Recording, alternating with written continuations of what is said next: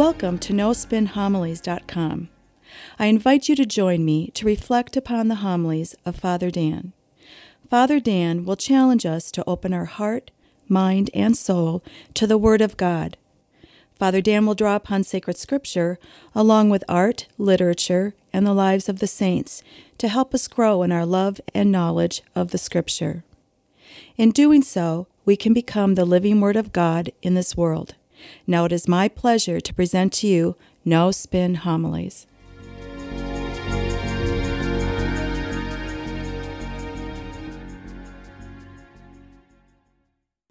Today, our church around the world celebrates the feast of the body and blood of Jesus Christ, what we used to call Corpus Christi. Now, the first reading brings us back to one of the most important points in salvation history. In fact, it's one of the most compelling passages in all of the Bible. Here we have Moses speaking to the Israelites when they are about to enter the Promised Land. Now, he asks the Israelites to recall the 40 years in which they wandered in the desert. Now, this movement of the Israelites from Egypt to the Promised Land really is a metaphor for the spiritual journey for each and every one of us. The journey from sin to salvation. Realizing this, now we can move into this story because we are like the Israelites. The spiritual journey is one in which we make our way throughout life from sin to grace. And we are all on that same journey. Now, it's interesting. When you go back to the Israelites and they're wandering in the desert, you find out how often they complain. They complain about being thirsty, about being hungry, about not knowing where they're going or being lost. Well, in the spiritual journey, we sometimes have a hard time. It's not always going to be easy for us. When we are trying to move from sin to grace, what are we really trying to do? We're trying to move from selfishness, envy, jealousy, anger, whatever it may be, moving to a better form of life, to be more like Jesus Christ. If we read the spiritual masters, they'll tell us sin is like an addiction, it's a negative pattern of behavior. We find ourselves stuck in. And maybe we're stuck in pride or envy or anger, jealousy, whatever it may be.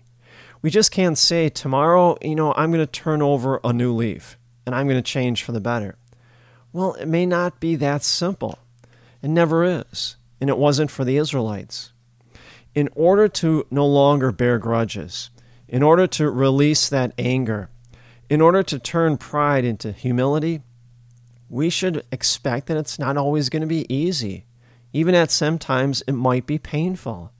More to it, it doesn't happen overnight. It takes time, just like it was for the Israelites that wandered for 40 years before they reached their final destination. Well, in the spiritual life, we are in it for the long haul. We don't walk the spiritual journey when we feel like it or when we have time. Now, did you ever wonder why it took so long for the Israelites to travel from Egypt to Israel? Now, if you look on a map, geographically, they're not that far apart. In fact, they share the same border. When I lived in Israel, I could get on a bus, and it took me only five hours to travel from Jerusalem, which is in the middle of the country of Israel, down to Egypt. And so it begs the question why? Why did it take so long? Well, as I mentioned before, this story is a metaphor about the spiritual life and the journey from sin to grace. It reminds me of a quote from St. John Chrysostom. He said, One of the longest spiritual journeys a person can take is from the head to the heart. We can understand theologically everything that Jesus teaches as well as our church. But the moment we put it into practice, we put it into our heart and live it out, that takes time. We can't make the mistake of thinking conversion or transformation comes quick and easy. It didn't for the Israelites. Now, here's the important thing to remember. During that period in the desert, God was a source of nourishment for the Israelites and a source of life itself. The Israelites were hungry and they were thirsty Well, in the first reading, it says that God gave them water from the rock and manna from heaven. And so God was a source of life for the Israelites. The Israelites, in turn, depended upon God each and every day for life itself. Now, it's important for you to put yourself into the story. Spiritually speaking, we realize how dependent we are upon God for life itself. Part of our conversion is coming to the belief of our complete reliance on God and not on ourselves. We have to realize sin in all of its forms is real egotism. It's the person that has the hyper reliance upon themselves, which leads to dysfunctional sin. The Israelites had to let go of everything all of their plans, all of their ambitions, all of their desires, and accept God's will and how God would lead them to the promised land. And so the Israelites, they ate and they drank everything that God gave them. Now, it's important to understand what they ate and they drank wasn't of their accord. They didn't go out and get those things. God gave them everything they needed to survive and live. Well, so too with us in the spiritual life. God gives us His body and His blood to eat and to drink. God gives us that spiritual food so that we can be sustained in our spiritual journey. More to it, we are prepared and ready for our final destination, which is heaven itself.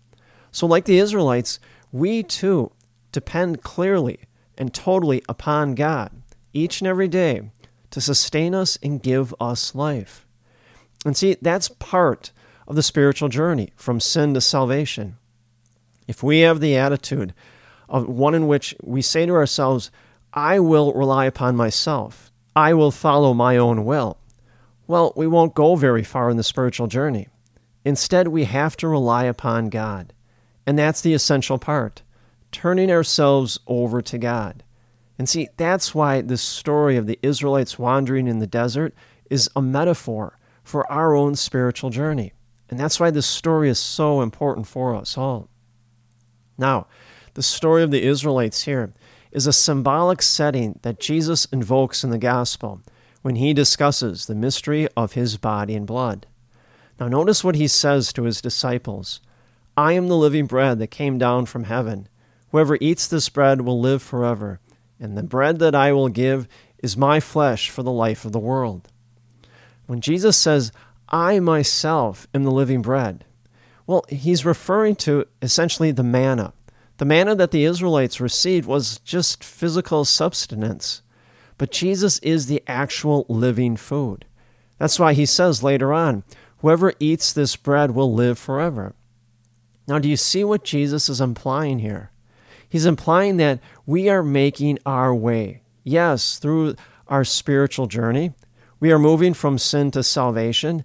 And yet, in order for us to do that, we have to continue to eat and drink a special food that is unique in of itself and not part of this world.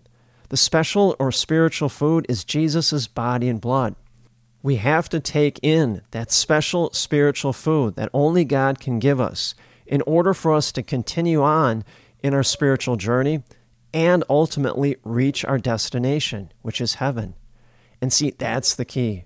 We have to rely upon God and God to feed us. And that's why Jesus says, Whoever eats my flesh and drinks my blood remains in me and I in him. Now, stop and think about that. Just meditate upon that for a little bit. How overwhelming a statement that is. We become what we eat. St. Thomas Aquinas said, when it comes to the Eucharist, you are what you eat. Now just think of that. Now, when we eat food, just regular food at all, that food is assimilated into our bodies. What do I mean by that? Well, when we eat food, whatever it may be, it enters into our body, and our body begins to break that food down into carbohydrates and proteins and simple sugars.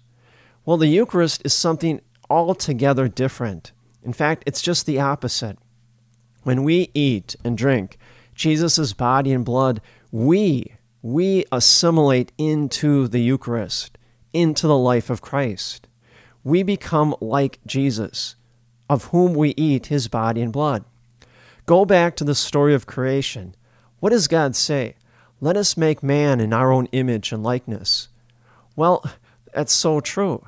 Every time we eat Jesus' body and drink his blood, we are growing into that image and likeness that God created us in, into his own image.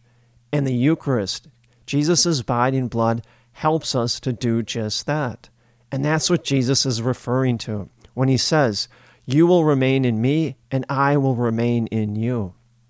More to it, the Eucharist provides the strength to continue the journey from sin to grace, from this world to the next, the world of heaven.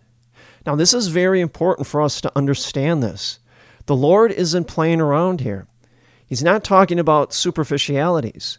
He's saying that His body and His blood are vital, vital nourishment in the spiritual life. We have to have it, and we have to have it on a regular basis, not just to sustain ourselves in this world, but help us to get to our destination. See, this is why our church treats and holds the Eucharist with such seriousness. We know the Eucharist is the spiritual food that sustains us in this life and gives us the promise of eternal life. That's why Jesus says at the end, Unlike your ancestors who ate and still died, whoever eats this bread will live forever.